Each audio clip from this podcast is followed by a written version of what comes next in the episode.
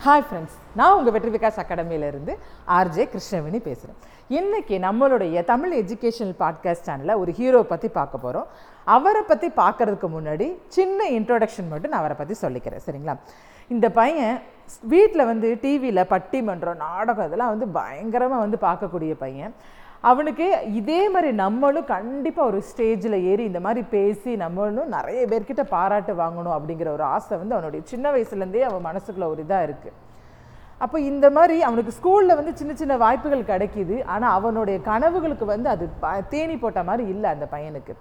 ஒரு நாள் அவனுடைய காலேஜில் அவனுடைய ஆசையை வந்து தீர்த்து வைக்கிற அளவுக்கு ஒரு ஃபங்க்ஷன் நடக்குது. என்னது அப்படின்னா நம்மளுடைய விஜய் டிவிலேருந்து நீயா நானா நிகழ்ச்சிக்கு வந்து பேசுறதுக்கு வந்து நிறைய காலேஜஸ்லேருந்து பசங்களை வந்து செலக்ட் பண்ணுறாங்க அந்த மாதிரி ஒரு காம்படிஷன் வந்து இவனுடைய காலேஜ்லேயும் நடக்குது. இந்த பையன் அதில் என்ன செஞ்சுட்டான் கலந்துக்கிறான். இவன் பேசுகிறத பார்த்துட்டு இது பயங்கர அந்த அந்த கூட்டத்தில் வந்து அவ்வளோ கிளாப் வருது. அவனோட ஃப்ரெண்ட்ஸ்லாம் அவன் ஸ்டேஜ் விட்டு இறங்கி வந்தோன்னே என்ன செய்கிறாங்கன்னா மச்சான் நீ செம்மையாக பேசியிருக்க. கண்டிப்பாக உன்னை இந்த நிகழ்ச்சியில் வந்து உன்னை தேர்ந்தெடுத்துருவாங்கடா. உன்னோட பேர் சொல்லுவாங்க பாரு அப்படின்னு சொல்லிட்டு எல்லாரும் உன்னை பயங்கரமாக பாராட்டுறாங்க. இவரும் அந்த நிகழ்ச்சி முடிஞ்சிருச்சு. பேர் வந்து அறிவிக்கிறாங்க. நம்மளுடைய ஹீரோவுடைய பேர் வரும்னு எதிர்பார்த்துட்ருக்காரு. பார்த்தா பேர் அவருடைய பேரை சொல்லவே இல்லை. அவருக்கு பயங்கர டென்ஷன். நம்ம பேர் நம்ம நம்மளை நல்லா தானே பண்ணோம். நம்மளை ஏன் வந்து ரிஜெக்ட் பண்ணிட்டாங்க அப்படிங்கிற ஒரு கோவம் அவருக்கு. அந்த நிகழ்ச்சி நடத்தக்கூடிய அந்த டேரக்டர்கிட்ட போய் கேட்குறாரு சார் நான் நல்லா தானே சார் பண்ணேன். ஏன் சார் என்னை வந்து ரிஜெக்ட் பண்ணிட்டீங்க? அப்படிங்கும்போது அதுக்கு அவர் ஒரு பதில் சொல்கிறார் என்ன சொல்கிறார் அப்படின்னா டேய் நான் வந்து டிவி ஷோவுக்கு ஆள் செலக்ட் பண்ணுறேன் நீ வந்து ரேடியோவில் பேசுகிற மாதிரி மனப்பாடம் பண்ணி கடகடன்னு ஒப்பிச்சிட்டு இருக்கிற எனக்கு இதில் பேசுகிறதுக்கு நல்ல முகபாவனைகளும் எனக்கு என்னது வேணும். நீ உம்மனா முஞ்ச மாதிரி உட்காந்துட்டு பேசிட்டு இருந்தனா உன்னை என்னால் செலக்ட் பண்ண முடியாதுடா அப்படின்னு சொல்லிட்டு ரிஜெக்ட் பண்ணி விட்டுறாரு. இந்த பையனுக்குன்னா அவ்வளோ ஒரு வருத்தம். நம்ம நல்லா தானே பேசுகிறோம் நம்மளை போய் இப்படி ரிஜெக்ட் பண்ணிட்டாங்கன்னு சொல்லிட்டு அழுதுகிட்டே வெளியே வரும்போது இவருக்கு பிடிச்ச ஒரு ப்ரொஃபஸர் வந்து அங்கேருந்து வராரு. இவர் வந்து பார்க்குற ஏன்டா நீ அழுகுற? அப்படிங்கும்போது சார் நான் நல்லா பேசினேன் சார். என்னை வந்து செலக்ட் பண்ணாமல் விட்டுட்டாங்க சார் இவங்க. அப்படி சொல்லிட்டு வருத்தப்படுறார். அப்பார் வந்து அவர் சொல்கிறாரு டேய் இது போனால் என்னடா இன்னும் ஆயிரம் நிகழ்ச்சி நடக்க போகுது நம்ம காலேஜில் அதில் நீ கலந்துக்கலாம்.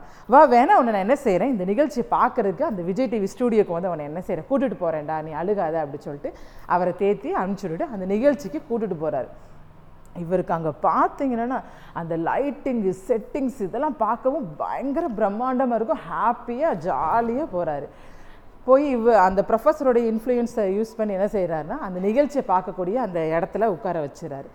நிகழ்ச்சி ஆரம்பிக்கிறதுக்கு ஒரு செகண்டுக்கு முன்னாடி அந்த கேமராமேன் என்ன செய்கிறாரு அப்படின்னா இவரை கூப்பிட்டு டேய் தம்பி நீ வந்து ஃபஸ்ட்டு ரோலை என்ன செய்யாத? உட்காராத.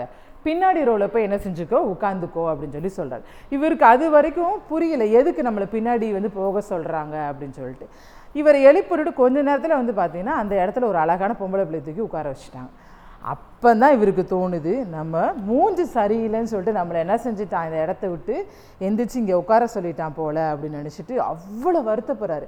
நம்மளை கூப்பிட்டு நாலு அடி அடித்து ஏதாவது சொல்லியிருந்தா கூட நமக்கு இப்படி மனசு வருத்தம் அடைஞ்சிருக்காது. நம்ம மூஞ்சி சரியில்லைன்னு சொல்லிட்டு நம்மளை ரிஜெக்ட் பண்ணிட்டானே பின்னாடி போய் அந்த கூட்டத்தில் உட்கார சொல்லிட்டானேன்னு சொல்லிட்டு அவருக்கு அவ்வளோ வருத்தம். இன்னைக்கு அந்த பையன் அந்த விஜய் டிவியில் நடக்கக்கூடிய நிகழ்ச்சிக்கு பார்க்கக்கூடிய ஆடியன்ஸை விட இவன் போடக்கூடிய ஒவ்வொரு நியூஸுக்கும் அந்த வீடியோக்கும் பார்த்தீங்கன்னா அவ்வளவு ஃபேன்ஸ் அதை பார்க்குறாங்க அதாவது ஒரு தனி மனிதனாக இருந்து அவன் போடக்கூடிய ஒவ்வொரு வீடியோவுக்கும் அவ்வளவு ஃபேன்ஸ் அதை பார்க்குறாங்க நான் சொல்கிறது வேறு யாரும் இல்லைங்க. நம்மளுடைய one of the most famous YouTuber Madan Gowri அவரை பற்றி தான் நான் சொல்ல போகிறேன் சரிங்களா? நான் இவரை பற்றி ஹிஸ்ட்ரியெல்லாம் சொல்ல போகிறது கிடையாதுங்க. இவர்கிட்டருந்து நம்ம என்ன பாட கற்றுக்கலாம் அப்படிங்கிறத தான் நான் உங்களுக்கு சொல்ல போகிறேன் இன்னைக்கு வந்து பார்த்தீங்கன்னா இவர் வந்து காலே காலேஜில் படித்து முடிச்சதுக்கப்புறம் ஐடியில் வந்து இவருக்கு ஒரு வேலை கிடைக்கிது. நல்லதாக வேலை செம்மையாக போயிட்டுருக்கு. இவர் வந்து ஒரு பொண்ணை வந்து ஏழு வருஷம் வந்து லவ் பண்ணிவிட்டு கல்யாணம் முடிக்கிறதுக்கான அந்த பொண்ணுகிட்ட வந்து சொல்ல வராரு. அந்த பொண்ணு என்ன செய்கிறாங்க அப்படின்னா இல்லை உங்களுக்கு எனக்கும் செட் ஆகாது. நம்ம பிரிஞ்சிடலாம் அப்படின்னு சொல்லும்போது இவருக்கு மனசுக்குள்ளே அவ்வளோ ஒரு வருத்தம். இதுவே வந்து ஒரு சாதாரண மனுஷனாக இருந்தால் தன்னுடைய கோவத்தை வந்து மது பழக்கம் தேவையில்லாத பழக்கத்துக்கு தான் என்ன செஞ்சிருவான் தன்னைய உட்படுத்திக்குவாங்க. ஆனால் ஒரு சாதிக்கக்கூடிய இந்த மதன் கௌரி வந்து என்ன செய்கிறாருன்னா தன்னை ஒரு ஒரு ப்ரொடக்டிவான வேவுக்கு தான் தன்னையை உட்படுத்திக்கிறாரு சரிங்களா? அப்போ தான் என்ன செய்கிறாருன்னா யூடியூப் ஆரம்பிக்கிறாரு. அவருக்கு என்ன தோணுதோ அதை பற்றி வீடியோ வந்து போடுறாரு.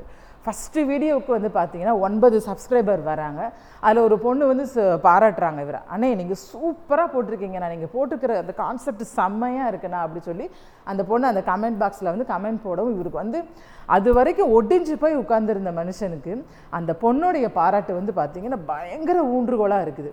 அதுக்கப்புறம் முந்நூறு சப்ஸ்கிரைபர் வராங்க ஐநூறு சப்ஸ்கிரைபர் வராங்க. தன்னுடைய வீடியோ வந்து பார்த்தீங்கன்னா போட்டுகிட்டே இருக்கிறாரு. எந்தவித தடங்களுமே இல்லாமல் அவரால் எது முடியுதோ அந்த கான்செப்டை எடுத்து எவ்வளோ பெஸ்ட்டாக கொடுக்க முடியுமோ அந்த அளவுக்கு பெஸ்ட்டாக கொடுத்துட்ருக்காரு அது மாதிரி அர்ப்பணிப்போடு அதை செஞ்சிட்ருக்காரு எந்த அளவுக்கு அப்படின்னா ஒரு தடவை இவர் வந்து காரில் போயிட்டுருக்கும்போது இந்த காரில் இவரும் இருக்கிறாரு. ஆக்சிடெண்ட் ஆகிருது அந்த ஆக்சிடெண்ட்டில் பார்த்தீங்கன்னா அந்த கார் அப்பளம் மாதிரி அப்படின்னு நொறுங்கிருச்சு. அந்த காரை சர்வீஸ் பார்த்து கொடுக்கறதுக்கே வந்து நாலு மாதம் ஆயிருக்கு. அப்படி இருந்தாலும் அன்னைக்கே என்ன செய்கிறாருன்னா நம்மளுடைய வியூவர்ஸ்க்கு எந்த வீடியோவுமே தடங்கள் இல்லாமல் போகணும் அப்படிங்கிறதுக்காண்டி அவ்வளோ பெரிய ஆக்சிடெண்ட் நடந்திருந்தாலும் அன்னைக்கும் அவர் என்ன செய்கிறாருன்னா வீடியோ வந்து போட்டார் அதில்.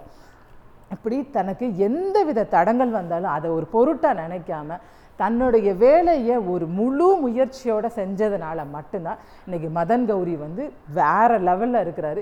இன்றைக்கி அவரை பின்தொடர்றவங்க மட்டுமே வந்து பார்த்திங்கன்னா அஞ்சு லட்சம் சப்ஸ்கிரைபர் அவங்களுக்கு ஐம்பது லட்சம் சப்ஸ்கிரைபர் இருக்காங்க அவருக்கு. சரிங்களா? இதே மாதிரி ஃப்ரெண்ட்ஸ் நம்மளும் நம்மளை வந்து ரிஜெக்ட் பண்ணுறாங்க அப்படி சொல்லிட்டு அதை பெருசாக நினச்சிக்காம நம்ம ஹார்ட் ஒர்க் பண்ணோன்னா முழு முயற்சியோட ஒரு செயலில் இறங்கினோன்னா நம்மளும் மதன் கௌரி மாதிரி கண்டிப்பாக ஒரு ஆளாக பெரிய ஆளாக வந்துடலாம் ஓகே ஃப்ரெண்ட்ஸ் தேங்க்யூ